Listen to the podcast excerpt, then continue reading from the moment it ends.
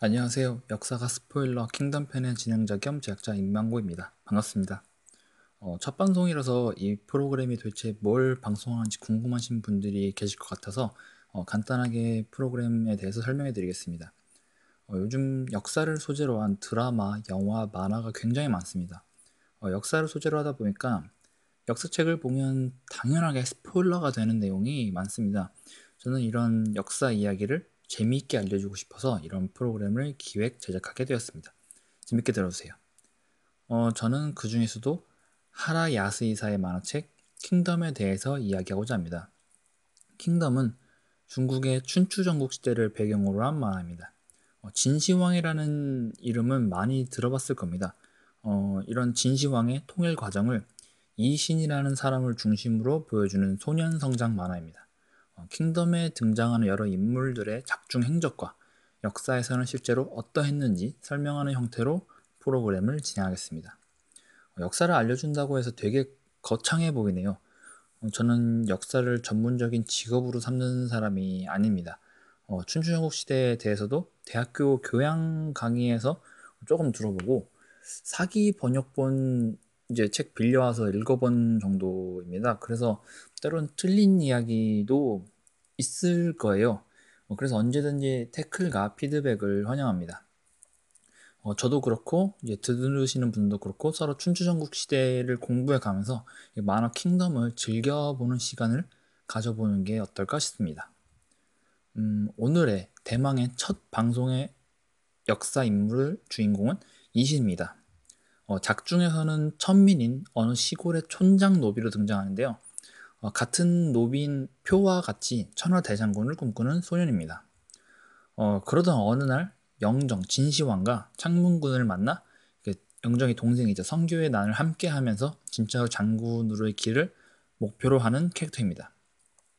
어, 이 시는 전형적인 전형적인 성장 만화 주인공의 성격을 가지고 있습니다. 어, 원피스의 루피나 어, 나루토의 나루토처럼 주인공이 약간 바보인 것도 똑같습니다. 하지만 이제 능력이나 무력이 어마어마하게 세고 동료를 지키고자 하는 마음, 이제 꿈과 희망을 가지는 열혈 바보 캐릭터이죠.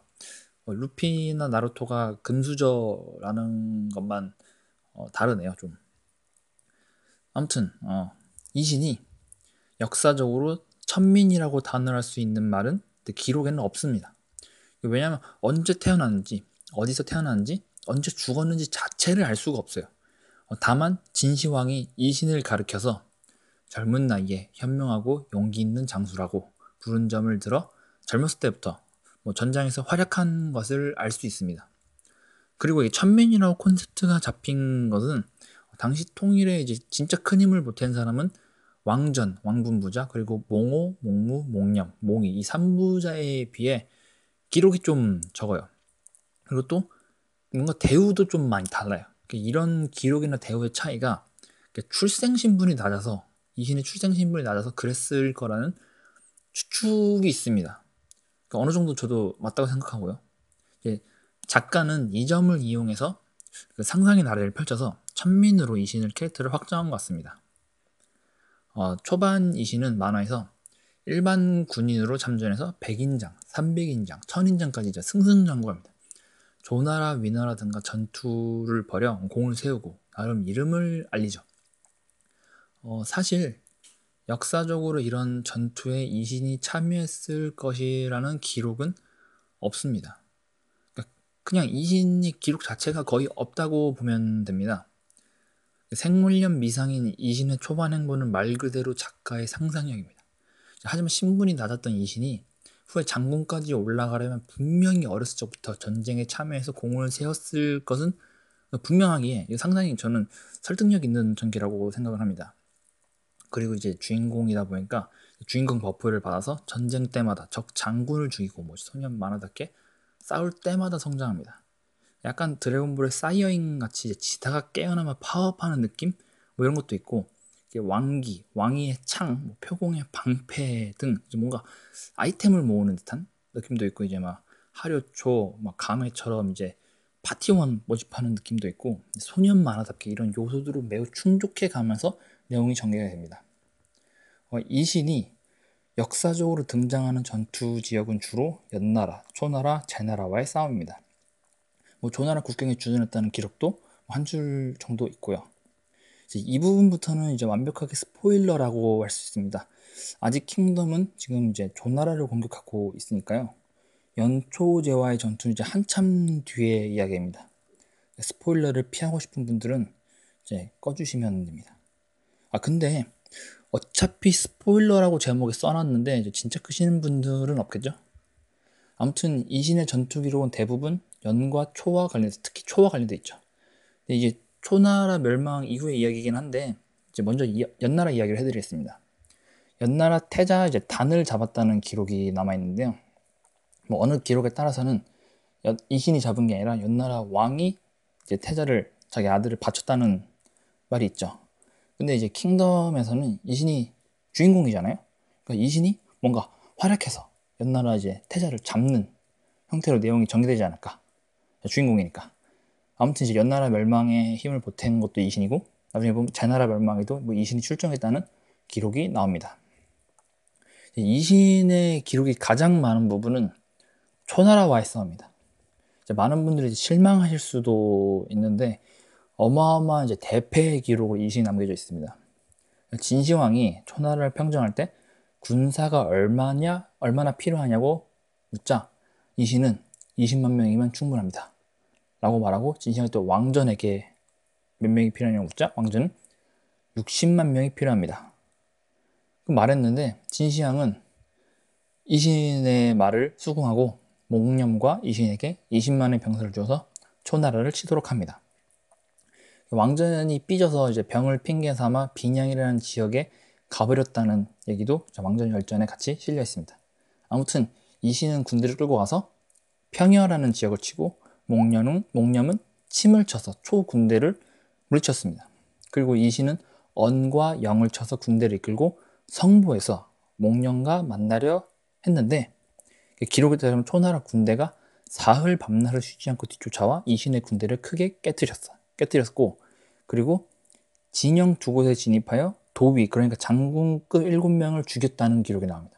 결국 진은 대패를 해서 물러났죠. 퇴각을 했는데 어 이제 만화를 보면은 합종군 얘기랑 춘신군 죽었을 때 어, 항현이라는 대장군 이름이 언급이 됩니다. 아직 등장은 안 했는데 그래서 이제 킹덤 내에서 초가 이제 끝판왕으로 나오잖아요. 초나라가. 근데 그 안에 숨겨진 대장군 항현. 이 사람이 이 전투에서 나왔어요. 그 실제 기록에서. 그렇기 때문에 이제 항현이 얼마나 만화책에서 원치킨적인 요소로 나올까 기대가 돼. 왜냐하면 주인공을 깨부쉈으니까. 대놓고 역사의 기록에 나오는 얘기를 항현이라는 사람이 깨부쉈기 때문에 이 부분이 얼마나 재밌게 나올지 되게 기대됩니다. 어, 아무튼 이 시는 이렇게 초에 쳐들어갔다가 대패하고 도망을 오는데요. 어, 진나라에서는 패배하면 참수한다는 법이 있었는데 뭐 이신은 참수 당하지도 않고 장군직 계속 유지하면서 연나라 제나라를 차례로 공격해서 공을 세웁니다. 이게 영장과 친하다는 이제 킹덤 설정이 작용할지 궁금합니다. 이제 역시 예나 지금이나 역시 인맥이 있어야 목숨을 부지하는 것은 뭐 똑같나 봅니다. 그리고 이제부터는 약간 추측인데요. 이 신이 참수당하지 않은 것에는 이제 초를 공격할 때 진에서 창평군의 반란이 있었을 거라고 예측하는 학자들이 많습니다. 그 창평군은 여러분이 생각하는 그 진나라의 승상 창평군이 맞습니다. 이제 뭐 만화를 보신 분들 중에서 킹덤 외전 목무편을 보시면은 창평군이 초의 공자로서 진에 넘어온 사람이라는 것을 알 수 있습니다. 외전에서는 반란을 일으키죠. 아무튼 그 창평군이 진에서 반란을 일으켰기 때문에 이 신이 뭐 졌다. 뭐 이런 추측이 있죠. 정확하게 따지면은 그 기록에 따르면 이신 목념이 대패하고 나서 2년 정도 뒤에 왕전에 의해 초가 멸망한대요. 그 뒤 초나라 남은 병사들이 창평군을 찾아와 왕으로 옹립하고 진나라와의 전투를 벌입니다. 이게 기록으로만 보면은 어, 창평군이 왕이 되고 반란을 일으킨 건 한참 뒤의 일인 것처럼 보여요.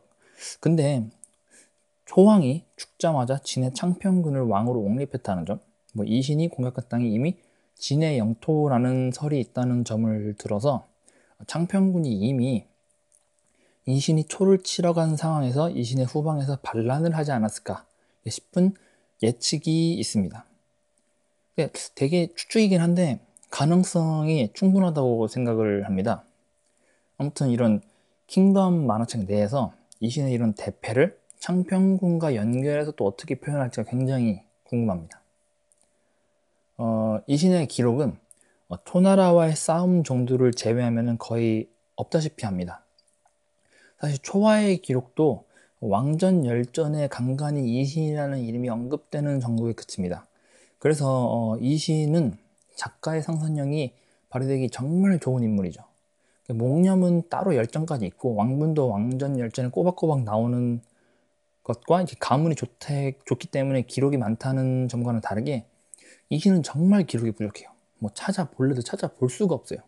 그래서 확실하게 죽었는지 살았는지도 모르고 어느 부대에서 어떻게 활약했는지도 몰라요. 그래서 킹덤에서 이신은 자기 마음대로 날뛰어도 되는 캐릭터죠.